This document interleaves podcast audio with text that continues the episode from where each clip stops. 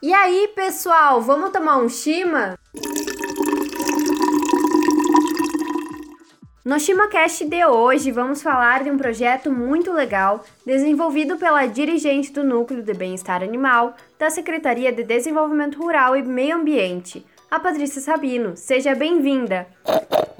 Obrigada pelo convite, é um tema importante, um tema que precisa estar sempre em pauta, sempre a gente conversando sobre ele. Agradeço desde então pelo convite. Patrícia, conta um pouquinho pra gente qual o objetivo do Ambientacão. O projeto Ambientacão, ele tem como objetivo a conscientização ambiental e animal de crianças, jovens e adultos. E a gente usa a metodologia da educação humanitária para o bem-estar animal. Quais são os temas abordados e de que forma eles são trabalhados?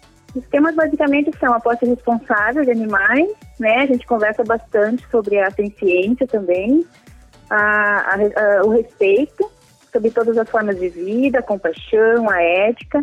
E o trabalho se divide em duas partes, basicamente. A primeira parte é um debate, é uma conversa com, com aquela turminha, né?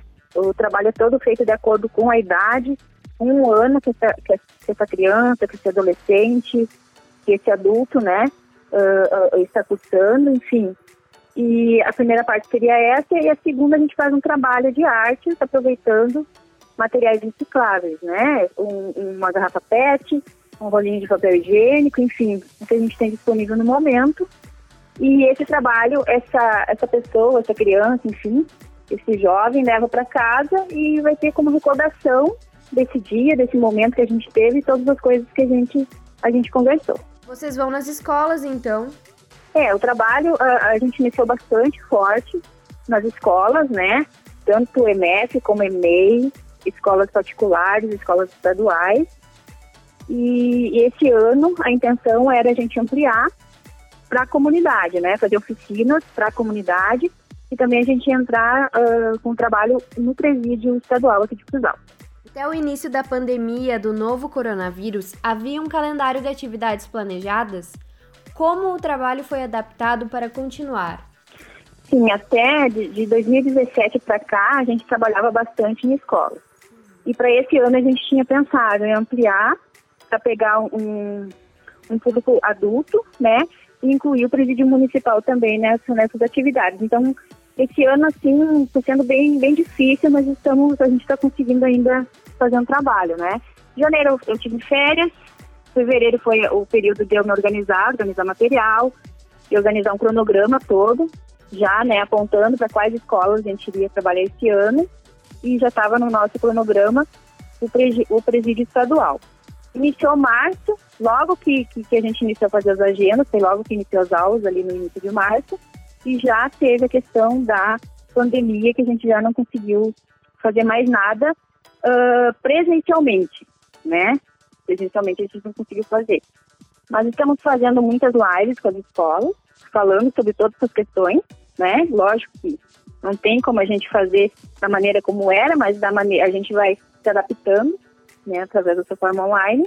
E também a gente tem feito bastante arrecadação de ração bastante arrecadação agora com, com a chegada do inverno de, de, de forro, de cobertas, enfim, tudo que possa aquecer, de casinhas, para esses animais de, de, família de baixa renda. Então, são duas campanhas que tem atualmente, que é a campanha do agasalho para animais e a campanha de, de ração, né?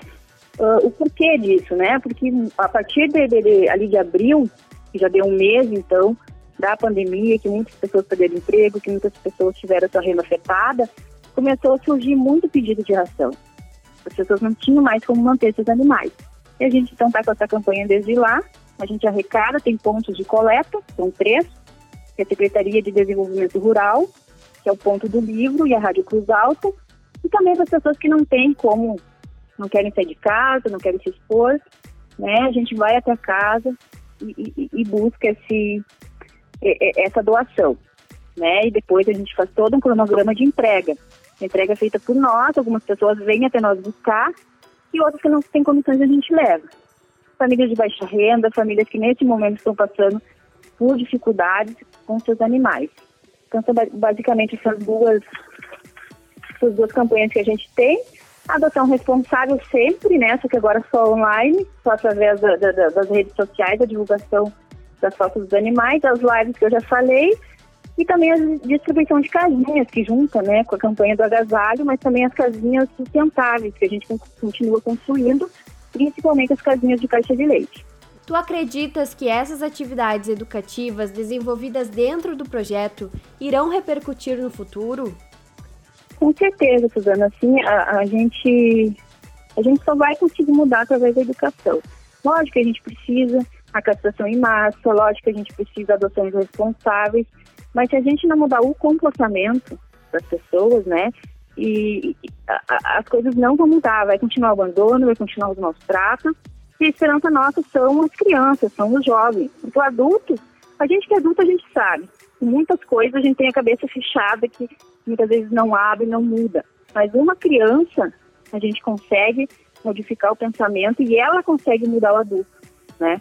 Se teu filho te chegar e te falar alguma coisa, tu vai, vai pensar de maneira diferente. Então a gente acredita que não a curto prazo, mas em médio e longo prazo, a gente vai ter uma geração completamente diferente né? Que não vai bater em cavalo, que vai repensar de colocar o cavalo numa gaiota, que não vai ter mais cães em correntes, ou se for necessário ter, ele vai saber que esse animal que está na corrente precisa ser tratado de uma forma muito especial, né?